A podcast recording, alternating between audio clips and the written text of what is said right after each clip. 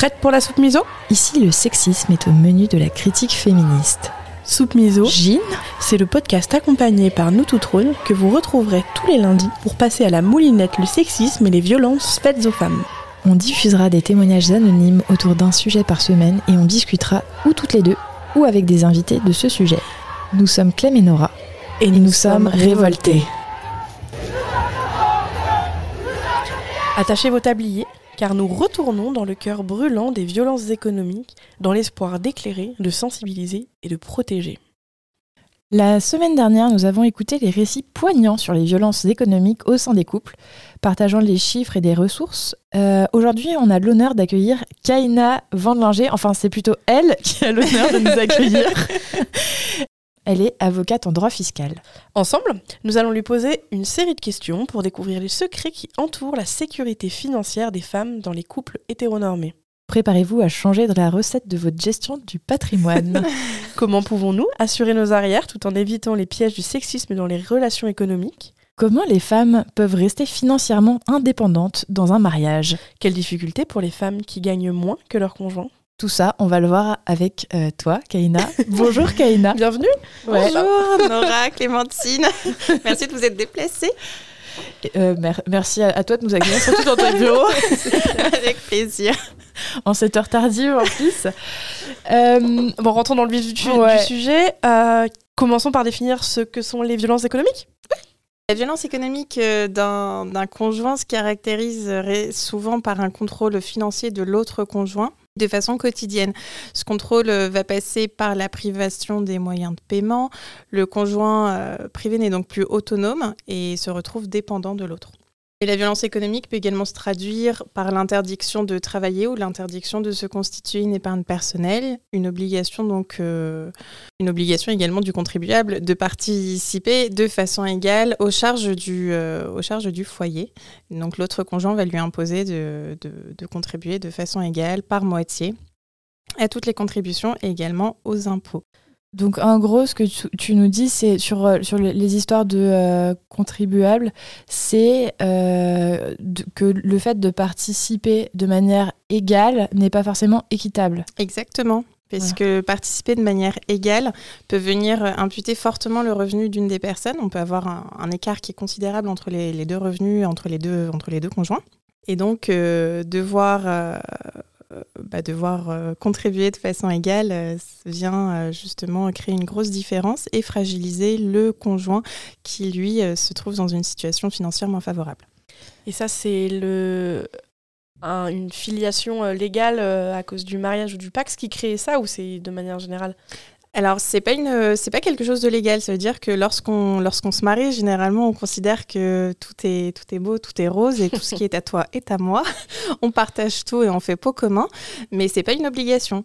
Donc, euh, on peut décider nous-mêmes dans notre couple de, de, contribuer de façon proportionnelle à ses revenus. Ça veut dire que si on gagne tous les deux, euh, admettons, euh, 2000 euros, dans ce cas-là, on pourra mettre chacun, et qu'on a besoin de 1500 euros pour vivre, chacun une partie 750 et 750 pour faire vivre le foyer. Mais si par exemple on a toujours besoin de 1500 euros, mais qu'il y en a un qui, qui va gagner euh, 1600 euros et l'autre qui va en gagner 4000, il serait vraiment, euh, vraiment disproportionné de demander à une des, d'une des personnes du couple de mettre la même chose que celui qui gagne euh, beaucoup plus, donc celui qui gagne 4000 euros. Ouais, du coup, c'était vraiment l'objet du, euh, de l'épisode aujourd'hui. Euh, c'était de prévenir les violences économiques et de savoir quels sont les, les doux et les dontes. Ce qu'il faut faire et ce qu'il faut Oh, éviter. voilà.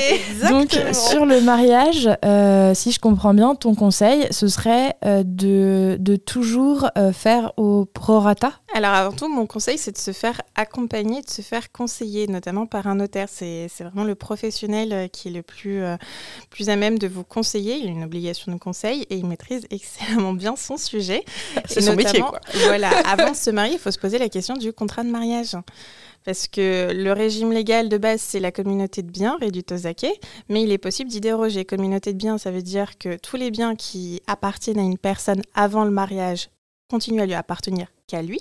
Et à moment du au moment du mariage, tout ce qui vient, euh, tous les revenus, tous les biens communs, demeurent communs à la communauté. Et donc, au moment de la dissolution du mariage, on vient séparer à parts égales le tout. Les sachets de thé qu'on a écoutés dans l'épisode précédent. Voilà. c'est le cas dans le PAX aussi, non? Enfin, j'ai un souvenir de ça dans le PAX, non?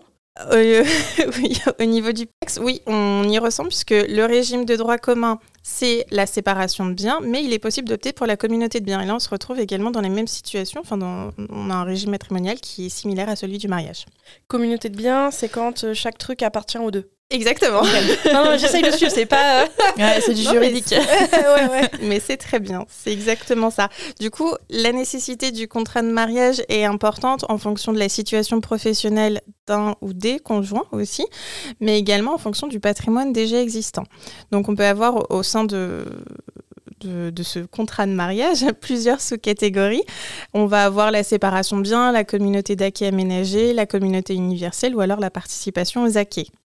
Je vais venir expliquer tout ça. Ouais, parce que en plus les acquis, moi, ça me parle vraiment pas du tout. Donc la séparation de biens, on, le connaît tous, hein, c'est vraiment le patrimoine reste séparé.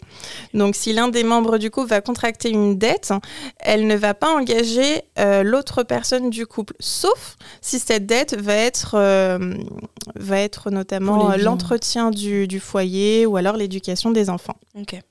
Donc vraiment, c'est du, euh, brutement parlant, du chacun chez soi. Jusqu'au bout. Euh, ensuite, euh, on va avoir la communauté d'acquis aménagée. Je ne vais pas rentrer dans le détail, c'est assez particulier, c'est un peu du à la carte. On va adapter le régime de la communauté de meubles et d'acquis ou alors le régime de la communauté réduite aux acquis. C'est vraiment on choisit ce qu'on veut mettre au sein du couple ou non, en commun dans le couple ou non. Est-ce que c'était ce qu'il y avait avant ou juste ce qu'il y avait ce peut avoir après Ouais, ok. Donc c'est par exemple, on décide que la maison qu'on va acheter ensemble va être un bien commun. Mm. et rien d'autre. Ou alors on va décider que l'appartement que j'avais avant sera un bien commun. Ok. Ensuite, la communauté universelle qui, qui, qui, consiste euh, à ce que tous les biens que chaque membre du couple détient restent euh, communs, en fait, soient communs. Ça veut dire que tous les biens présents et à venir vont être communs. Les, les héritages et tout aussi. Voilà. Tout. Et les passés aussi ou pas du tout? Exactement, les, passés, les passés sont présents en fait. Oui, tout à fait. C'est ça. et enfin, on va avoir la participation aux acquis, et c'est l'un des régimes que, que j'aime beaucoup, et notamment quand on va avoir euh, une personne du couple qui va être euh, bah, indépendante, avoir une activité d'indépendant. Dans le mariage, c'est comme si le couple était marié sous le régime de la séparation de biens, donc vraiment tout est séparé. En cas de problème, par exemple avec sa société, liquidation, enfin les créanciers ne viendront pas chercher sur le bien, viendront uniquement chercher sur le bien de la personne, mais pas sur les biens du, du, foyer. Mhm. Et euh, au moment de la séparation, donc de la dissolution du mariage, le notaire va venir calculer l'enrichissement de chacun du couple. Et là, on va faire un partage, euh, un partage équitable. Si une personne s'est enrichie, par exemple, euh, un des conjoints a décidé d'arrêter de travailler, l'autre euh, pour soutenir l'autre qui veut lancer sa, sa, société. Celui qui reste à la maison ne travaille plus, s'occupe des enfants, etc. En général, il fait l'administratif de l'entreprise. Euh. Il peut être aussi conjoint collaborateur, en effet. Mais en tout cas, il va avoir une perte de revenus, une perte de salaire. Et si la société finalement fructue et admettons que euh, au moment du, du divorce, elle, ouais, la société euh, est estimée à plus de 3 millions, dans ce cas-là, on va voir l'enrichissement de l'époux ou de l'épouse qui a monté cette société et on va venir partager puisque comme ça, pas d'inégalité, on va retourner un petit peu dans le régime euh, de la communauté de biens réduite aux acquis pour le calcul, euh, pour le calcul la séparation du régime. Ok. Et sur. Euh, parce que moi, quand, quand, tu me parles de notaire, je me dis, mais ça doit coûter une blinde. Alors, non, l'obligation et l'obligation de conseil du notaire est gratuite. Ça veut dire que le notaire a une obligation de vous conseiller et, euh, et cette, euh, ce conseil est gratuit, totalement gratuit, à la différence des avocats. Le conseil ne l'est pas. Profitons-en ce soir. Euh, ah, c'est bon à savoir en vrai. moi, j'ai une question du coup sur la séparation de biens. justement, dans le cadre où un des deux époux arrête de travailler, si, forcément, l'époux qui travaille, va, c'est lui qui va acheter le nouveau canapé, le nouveau truc, etc. Tout va lui appartenir, donc au moment de la séparation, la séparation de biens, l'autre part avec tout, quoi. Exactement. Ok.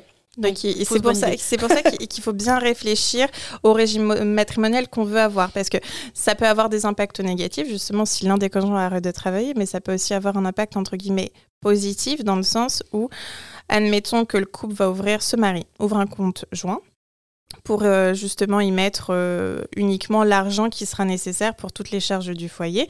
Et à côté, chacun aura son compte personnel. Mhm.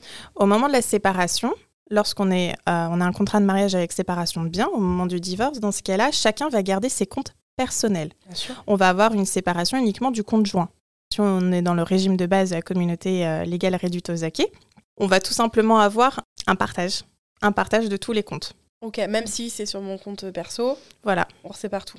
Et ce qui peut arriver également, c'est que euh, une personne peut, grâce à son épargne, réussir à pas vider les comptes ni à vider l'épargne, mais au moins peut euh, réussir à s'en sortir de façon plus favorable que l'autre. On a souvent l'idée du, euh, du, conjoint, enfin de l'époux qui gagne beaucoup plus d'argent que son épouse qui reste à la maison. Son époux investit dans différentes formes d'épargne, mais également en bourse, etc. Et au moment du divorce, se retrouve toujours bien mieux loti que l'épouse. Euh, du coup, moi j'ai une question concrète. Statistiquement, c'est quand même les femmes qui gagnent moins bien leur vie. En plus, il y a toutes les statistiques qui existent sur quand ils ont des enfants, au troisième mm. enfant, qu'elles arrêtent de travailler, ou même sur la carrière professionnelle qui est très euh, sont par, euh, par les, enfants. Qu'est-ce que toi tu conseilles à un couple qui se marie dont la conjointe gagne moins que le conjoint pour qu'elle puisse se protéger et que justement en cas de violence elle puisse partir aussi bah, déjà, réfléchir à si la personne a envie de continuer ou pas à travailler, c'est quand même une décision au-delà du fait de... Euh, apparemment, ça peut être une nécessité. Hein, des, des, des, personnes peuvent se retrouver, euh, et notamment c'est souvent les mamans qui, qui, vont, euh, qui vont passer dans un premier temps un temps partiel et, qui finalement juste vont quitter le marché du travail pour s'occuper de leurs enfants. Et ça peut être une nécessité parce que si on peut, on peut juste avoir une absence de mode de garde. Donc un des parents doit se sacrifier. Plus souvent, on sacrifie celui qui gagne le moins. Voilà, mais si c'est un choix, un choix euh, de, et pas une obligation de vouloir quitter son, son travail et le faire, la façon de se prémunir, c'est euh, réfléchir au régime matrimonial, s'investir dans les finances du couple, dans le sens où ne pas se laisser euh, dépasser par la situation et laisser juste l'autre conjoint, euh, conjoint, gérer. C'est pas parce qu'on ne fait pas rentrer un salaire qu'on n'a pas besoin de s'occuper des comptes, qu'on n'a pas besoin d'avoir une carte bleue à son nom, qu'on n'a pas besoin d'avoir une signature. Et qu'on n'apporte aucune valeur aussi. Et qu'on n'apporte aucune valeur. si t'as pas de mode de garde, ça fait faire des économies d'avoir euh, ta Exactement. Et puis même, c'est aussi un confort pour le parent qui, qui peut-être fait des grosses horaires, qui a des grosses journées, avoir savoir que son enfant est bien à la maison puisque l'autre parent est à sa disposition, finalement à la disposition de l'enfant euh, c'est quand même euh, un avantage et c'est permettre à l'autre conjoint qui continue à travailler de pouvoir évoluer de façon plus sereine au niveau professionnel. Mm, mm. Le point aussi important, c'est aussi essayer d'envisager toutes les possibilités pour éviter d'avoir une perte de retraite. Parce que finalement, mm arrêter de, arrêter de travailler pour élever ses enfants, oui, ça peut être bien, mais attention à la retraite et donc prévoir tous les modes d'assurance, retraite ou autres qui permettront justement de venir combler, parce qu'on voit également une différence au moment du départ à la retraite. une différence sur, euh, sur les revenus qui vont être... Euh, sur les trimestres acquis, etc. exactement. Mais de toute façon, même sans enfants et même sans arrêter de travailler, les femmes gagnent quand même moins que les hommes de manière générale. Oui, il y a une disparité de base et qui continue malheureusement, où les femmes continuent à, à moins bien gagner leur vie que, que les hommes. Et après, avec les congés maternité, on peut se rendre compte qu'une femme en année N euh, touche un salaire et en année N plus 5, si elle n'avait pas été on a, en, congé, en congé maternité ou euh, si elle n'avait pas eu plusieurs enfants, et ben, aurait gagné bien plus que ce qu'elle gagne. Euh, en oui, oui, parce qu'en fait, elles sont généralement moins présentés pour des augmentations, alors que les hommes, en plus, on leur... Mm. souvent, il y a ce truc de « Ah, t'es papa maintenant, t'es plus responsable, je vais te donner plus d'argent. Mais toi, t'es maman, donc maintenant, tu vas être absente, donc je vais pas te donner plus d'argent. » Ouais, je pense que ça vaudrait le coup de faire un épisode sur les femmes au travail. Ah oui, il y a des choses à dire. à mon avis, il faut savoir pas mal de choses. c'est ça. Mais donc, euh, voilà, c'est euh, être vigilant sur son régime matrimonial, également être vigilant sur le compte joint, ne pas mettre tous ses œufs dans le même panier. Avoir euh, également avoir son compte perso, c'est important, même si on est sur un régime de communauté de biens. Même si on est femme au foyer. Et même si on est femme au foyer, parce qu'on euh, on n'a pas besoin d'avoir son mari qui, qui guette ses dépenses. On n'a pas besoin de devoir rendre des comptes parce qu'on a utilisé son compte perso euh, et que à la fin ils nous disent bah, pourquoi ça, pourquoi si, par exemple. Donc c'est important de, c'est une forme d'indépendance et aussi d'avoir une absence de regard sur son compte perso par l'autre par l'autre conjoint. Ouais, c'est ça, ça enlève de la surveillance. Euh. Ouais. Et c'est aussi euh, la vigilance passe aussi par la détection des, des euh, comment dire, la détection des des signes anormaux. C'est-à-dire qu'à partir du moment où le conjoint va commencer à lui dire bon, allez, je te laisse je te laisse 100 euros pour aller faire les courses, C'est déjà pas bon signe. C'est euh, la personne va faire les courses. Enfin, le conjoint qui reste à domicile va faire les courses, décide lui-même de son budget. Enfin, bien sûr, en, prenant en compte les, revenus du, foyer. Mais il n'a pas besoin d'être mesuré par, euh, par exemple, je te laisse uniquement du liquide, du cash. Mm. pour y aller. Mais il faut également faire attention aux signes anormaux euh, verbaux, c'est-à-dire sur les réflexions qu'un conjoint peut avoir envers un autre. Du genre, mais non, mais tais-toi, tu, tu, tu, ne ramènes rien au foyer, ou alors tu ne travailles pas, tu n'as pas ton mot à dire. Ça, il faut, faut être bien vigilant à, à, tous ces éléments qui ne doivent pas exister en fait au sein d'un couple. Ouais, où tu gagnes moins, tu as moins le droit de dépenser, quoi. Voilà, exactement. Alors que pas du tout. Ça ne fonctionne pas comme ça. Donc, restez vigilant sur, euh, sur, tous ces, euh, sur tous ces éléments qui peuvent mettre la puce à l'oreille et qui peuvent justement permettre d'anticiper et, et, de prévenir un éventuel départ au besoin. Merci et, pour ça. Ouais, c'était assez complet cette, euh, cette partie sur le, sur le mariage. Mais c'est pas fini. Est-ce que ça vous dit de parler impôts? On a parlé du coup des impôts dans l'épisode précédent avec, avec Nora. Est-ce qu'il y a... Alors, il y a un truc qui est discuté... Euh, Ce soir, le jeudi 18, et oui, on enregistre les épisodes. En avance, n'est pas le direct. Il y a un truc qui est discuté euh, ce soir au gouvernement. Euh, c'est sur un code général des impôts, euh, les époux ou les partenaires liés par un PAX sont tenus solidairement au paiement de l'impôt sur le revenu lorsqu'ils font l'objet d'une imposition commune. Donc ça, de toute façon, dès que t'es paxé, t'as pas le choix. Quand t'es marié aussi, j'imagine. Une règle de solidarité fiscale qui contraint, même après un divorce ou une rupture de PAX, au paiement d'une dette fiscale. Ça veut dire que si ton conjoint ne paye pas un impôt, c'est à toi de la payer. Une dette fiscale qui est liée à la communauté. À partir du moment où on est séparé, on est séparé. Mais si par exemple l'administration fiscale a un droit de reprise de 3 ans, enfin la reprise de droit commun, on a aussi des droits de reprise un peu plus longs, euh, mais ça ne va pas nous concerner ici. Donc l'administration fiscale, je ne vais pas rentrer dans le détail, sinon je vais vous perdre. on s'accroche déjà. non, mais l'administration fiscale peut revenir justement jusqu'à 3 ans en arrière en cas de contrôle, euh, contrôle, contrôle fiscal. Donc, euh, si il est révélé qu'au moment de, euh, du mariage, il y a eu un manque qui a été déclaré, donc euh, un redressement qui est effectué par la suite, dans ce cas, oui, les deux conjoints sont, sont redevables de cet impôt. D'accord. sur les impôts, est-ce que tu as des tips? Alors, sur les impôts, bon, vous, êtes au courant tous que depuis de quelques années, on est passé au, prélèvement à la source, qui a fait beaucoup, de, beaucoup de changements. Même si finalement, euh, malgré le prélèvement à la source, on reste quand même sur une déclaration annuelle hein, qui est obligatoire.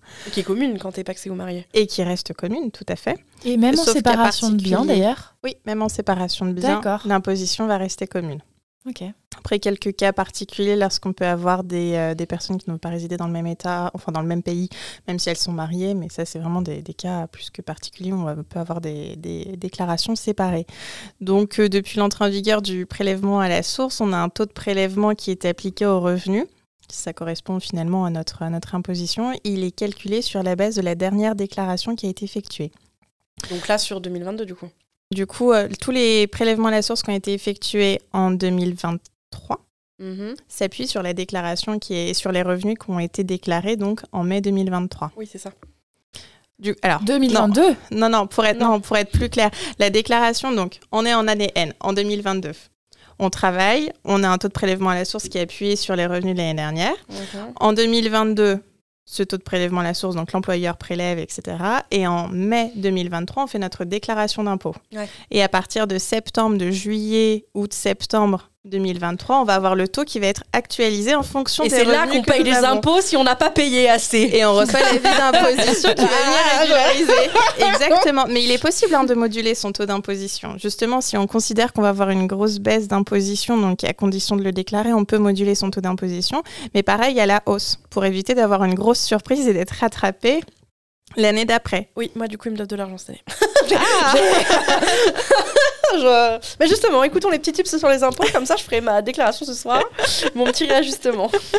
Du coup, on a trois taux qui peuvent se présenter à nous. On a le taux personnalisé qui va donc s'appuyer sur la dernière déclaration et va prendre en compte l'ensemble des revenus, la situation euh, du couple, s'il est marié, célibataire, et les charges du foyer.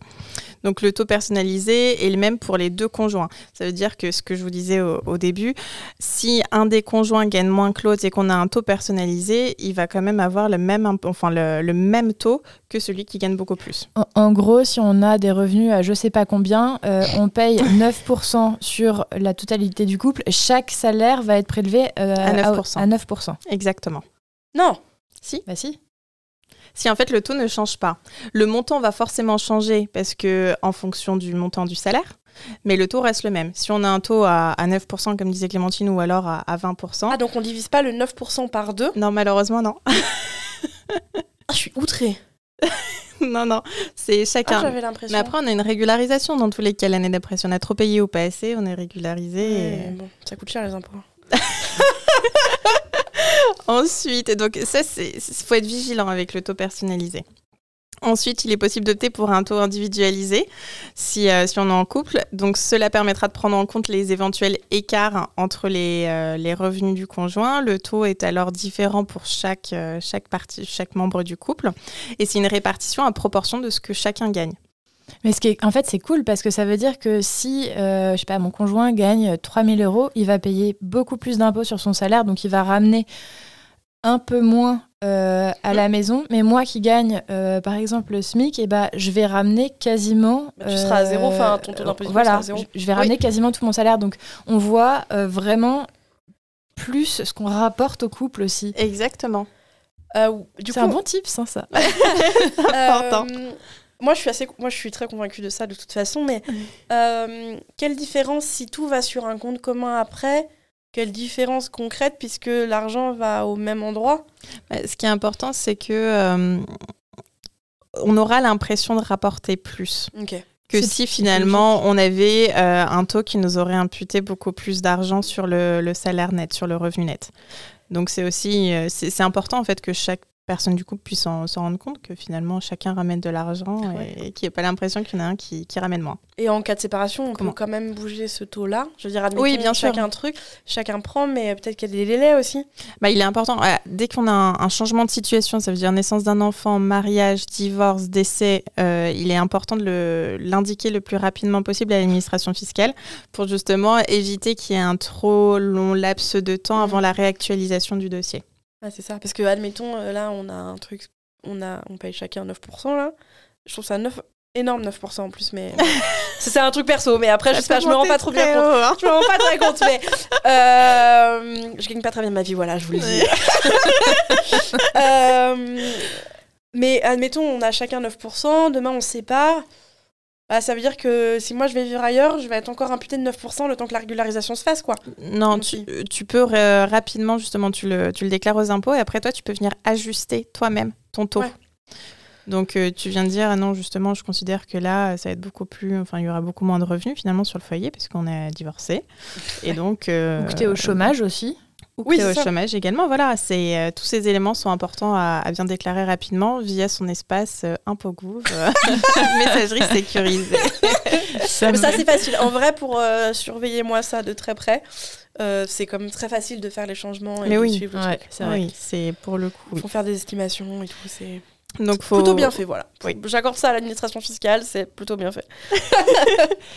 Donc faut, faut pas oublier. Après, le prélèvement à la source aussi, juste petit rappel, ne dispense pas de faire sa déclaration. Faut pas oublier de faire sa déclaration quand bien même euh, on a eu ce prélèvement à la source. Merci maître Vandelanger. de toute façon, on, on reçoit des rappels pour les déclarations. Oui, mais ça évite des situations. Et tu vois, on reçoit pas un flyer mais après, si vous avez un avocat en droit fiscal qui vous accompagne, il pourra justement vous envoyer un, mail de rappel pour votre déclaration. Ouais, mais ça va me coûter plus cher que mes impôts. Ah, pas forcément. Euh, non, non, mais de toute façon, euh, impôts.gouv, il nous envoie des mails de rappel. Pensez à déclarer vos impôts quand même. Exactement. Ah et si tu, je crois que tu peux sélectionner si tu reçois des papiers et tout. Hein. Oui. Euh, ouais. Mais après, ah. sur, les, sur les impôts, de toute façon, à partir du moment où tu n'as pas une situation euh, classique, il faut, faut, dans tous les cas consulter un, un, professionnel, que ce mm. soit un, avocat ou une autre profession. J'imagine qu'il y en a d'autres. Oui, oui, euh, sûrement. Euh, après, consulter un avocat, c'est pas forcément devoir se réunir sur une consultation. Une consultation peut être très rapide, peut se faire en, quelques heures si les points sont pas sont pas très compliqués. Et justement, ça peut permettre d'éviter des situations dans lesquelles, où finalement, si on n'était pas venu voir un avocat, on n'avait pas eu de conseil avant, on se retrouve dans une situation bien plus préjudiciable à la suite. Ouais, puis c'est vrai quand on voit le taux, le, nombre de mariages ou qui, qui vont euh, à leur euh, perte. Oui. c'est pas fou. Ouais, J'ai hein. pas les stats en tête, mais Ouais, je crois moi que c'est énorme. euh. Mais donc, euh, voilà, vaut mieux prévenir que guérir. N'hésitez pas à, à consulter, c'est Ouais, important. Et j'ai un dernier taux quand même. Ah oui, pardon, on t'a coupé. C'est le taux neutre. Le taux neutre, qu'est-ce que c'est? En fait, ça permet justement à l'employeur de pas connaître le taux, Ah oui. le taux du, du couple, en fait, du foyer, tout simplement. Et euh, dans ce cas-là, ce sera un taux neutre qui va s'appliquer euh, automatiquement. Et euh, ça dépendra donc du montant de la rémunération et ça prendra pas en compte la situation familiale ni les revenus annexes. Ce qui est pas mal, parce que ça veut dire que un, un- on, on parlait euh, tout à l'heure euh, de, de cette euh, femme qui n'a pas été augmentée à cause des revenus de son mari. Ça évite que l'employeur sache que le mari gagne bien sa vie, par exemple. Exactement. Ça, ça permet d'éviter qu'un employeur considère que finalement il y a un taux, un taux d'imposition qui est très élevé et se dise mais elle n'a pas du tout besoin d'augmentation. Enfin, une augmentation n'est pas censée être fixée sur, euh, sur la rémunération ou sur le patrimoine d'une enfin, sur le patrimoine d'une personne ni la rémunération du conjoint, mais uniquement sur les compétences de la personne. Euh, donc on a parlé euh, contrat de mariage, on a parlé des impôts. Euh, Mm, qui déconjugalisation, donc, de l'impôt. voilà, Déconjugalisation. ouais, ok. Je- C'est terme juridique. Euh, et par rapport, euh, comment, enfin, par rapport à- au patrimoine, comment euh, une femme ou, ou d'ailleurs un, un homme, hein, peu importe, mais comment on peut euh, au sein du couple euh, éviter de tomber dans des violences économiques Comment on peut se, se- se protéger un petit peu de ça? Bah, déjà par tout ce qu'on a expliqué, hein, justement la déconjugalisation donc euh, de l'impôt, euh, réfléchir sur son régime matrimonial, sur euh, son indépendance, être vigilant par rapport à tous les signes en fait que l'autre conjoint peut nous envoyer, mais également en ne en ne subissant pas une situation. Par exemple, euh, si, euh, si une femme décide de, se mettre en, en concubinage ou en couple dans l'appartement d'un, enfin, d'un- d'une personne ou vice-versa, hein, ou un homme qui décide d'aller vivre chez sa femme qui est propriétaire dans, de, de son appartement, il ne suffit pas uniquement de contribuer aux charges de la vie quotidienne, donc courses, euh, électricité ou autres. C'est des Mais- choses qui laissent pas de traces en plus, ça. Voilà, c'est des choses qui, qui peuvent si quand même laisser des traces avec les relevés bancaires, etc., mais qui viendront pas, euh, qui viendront pas aider finalement à la fin dans le sens où euh, si euh, on va vivre chez une personne qui est propriétaire avant le mariage, le bien avant le mariage reste le bien de la seule et même personne. Donc finalement, elle se sera enrichie. Parce En gros, tu nous dis que euh, si euh, un, un des deux conjoints, conjointes, va vivre chez euh, le propriétaire de l'appartement, donc l'autre, euh, et qu'il paye pas le loyer, mais qu'il paye toutes les courses euh, et tout, et ben c'est déséquilibré. Oui, exactement, parce qu'à la fin, s'il y a une séparation, eh ben, il va quitter l'appartement, puisque ce n'est pas son appartement, qu'il est juste ici euh, à titre gratuit finalement.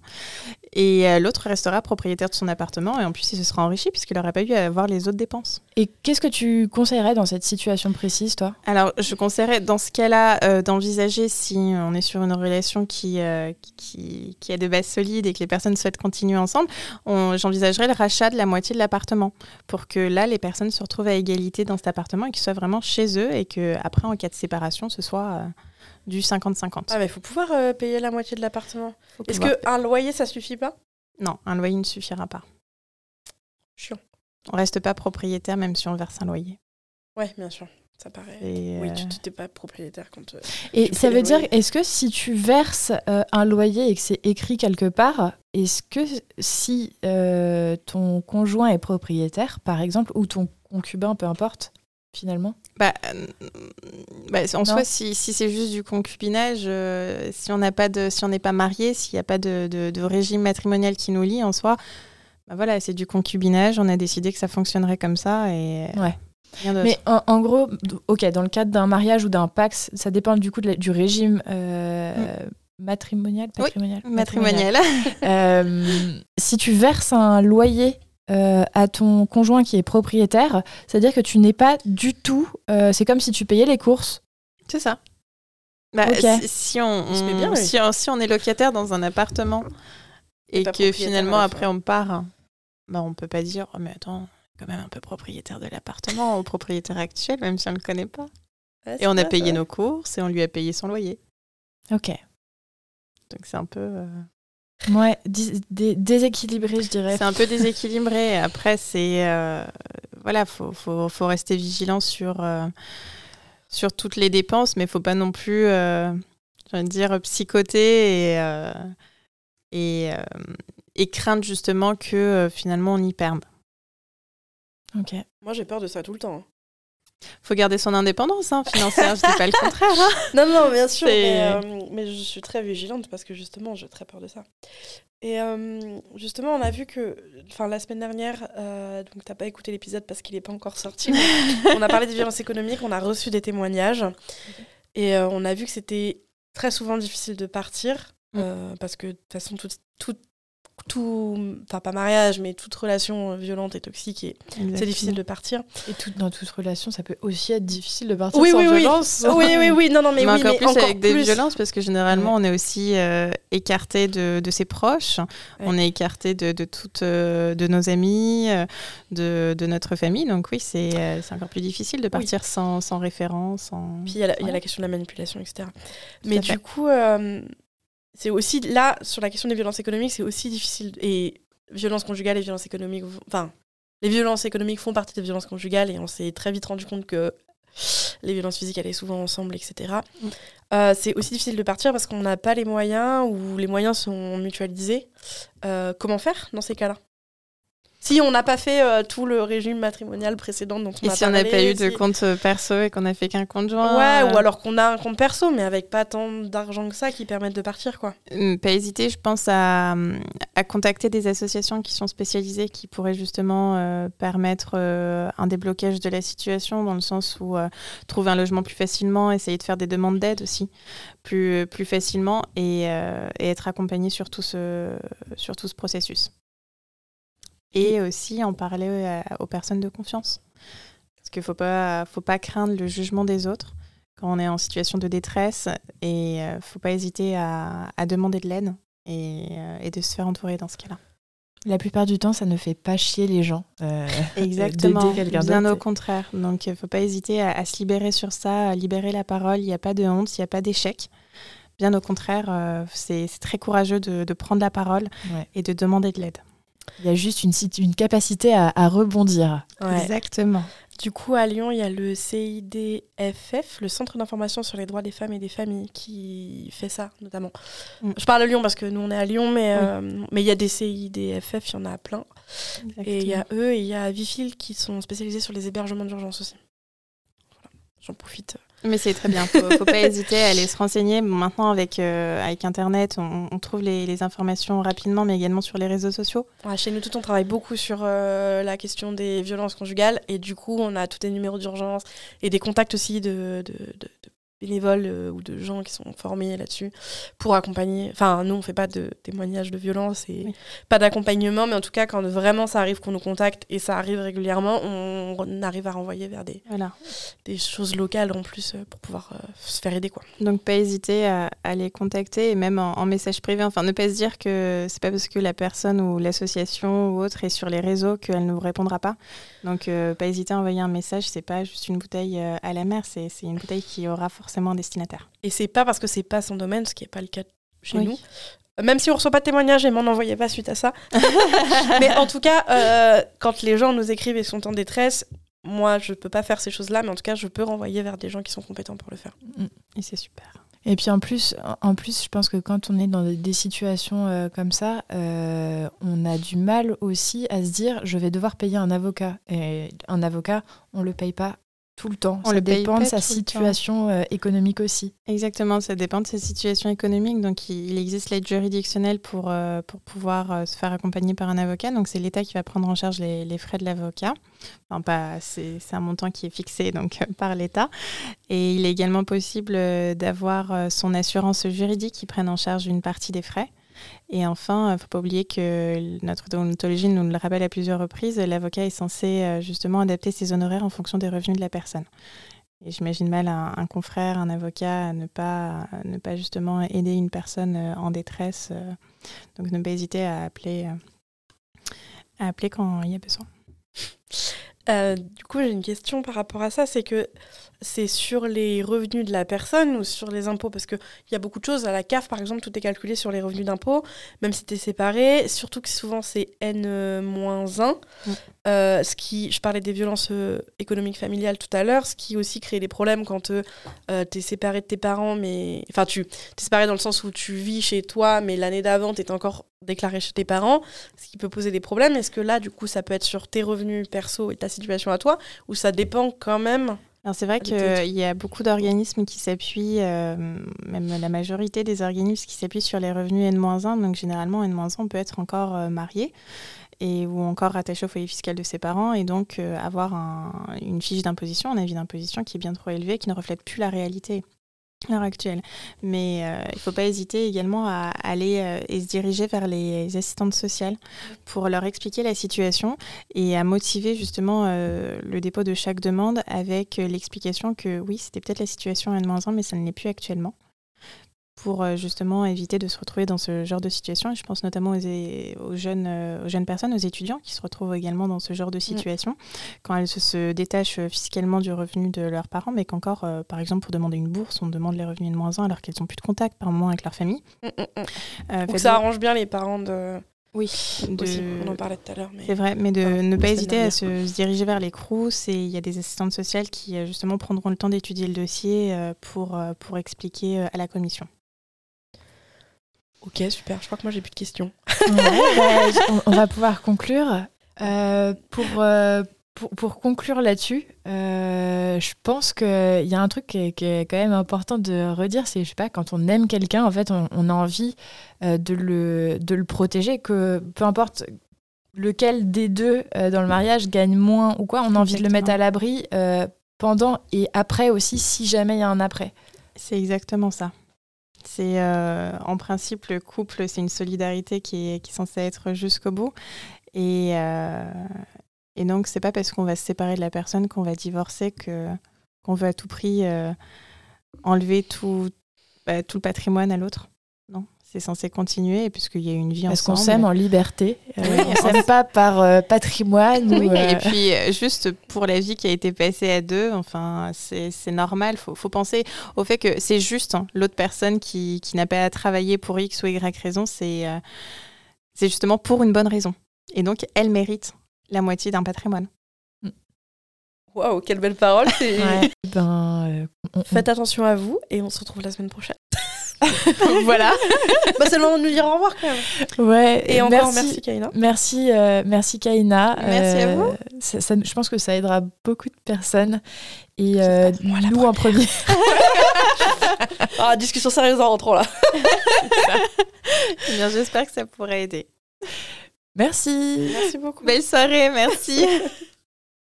Alors, vous aussi vous êtes révolté Merci d'avoir savouré notre soupe du jour. Si vous avez aimé, rejoignez-nous en cuisine. Abonnez-vous, likez, commentez, notez et partagez ce podcast pour faire grandir notre mouvement. Rendez-vous sur Instagram, soupe.misopodcast ou à lundi prochain. Bisous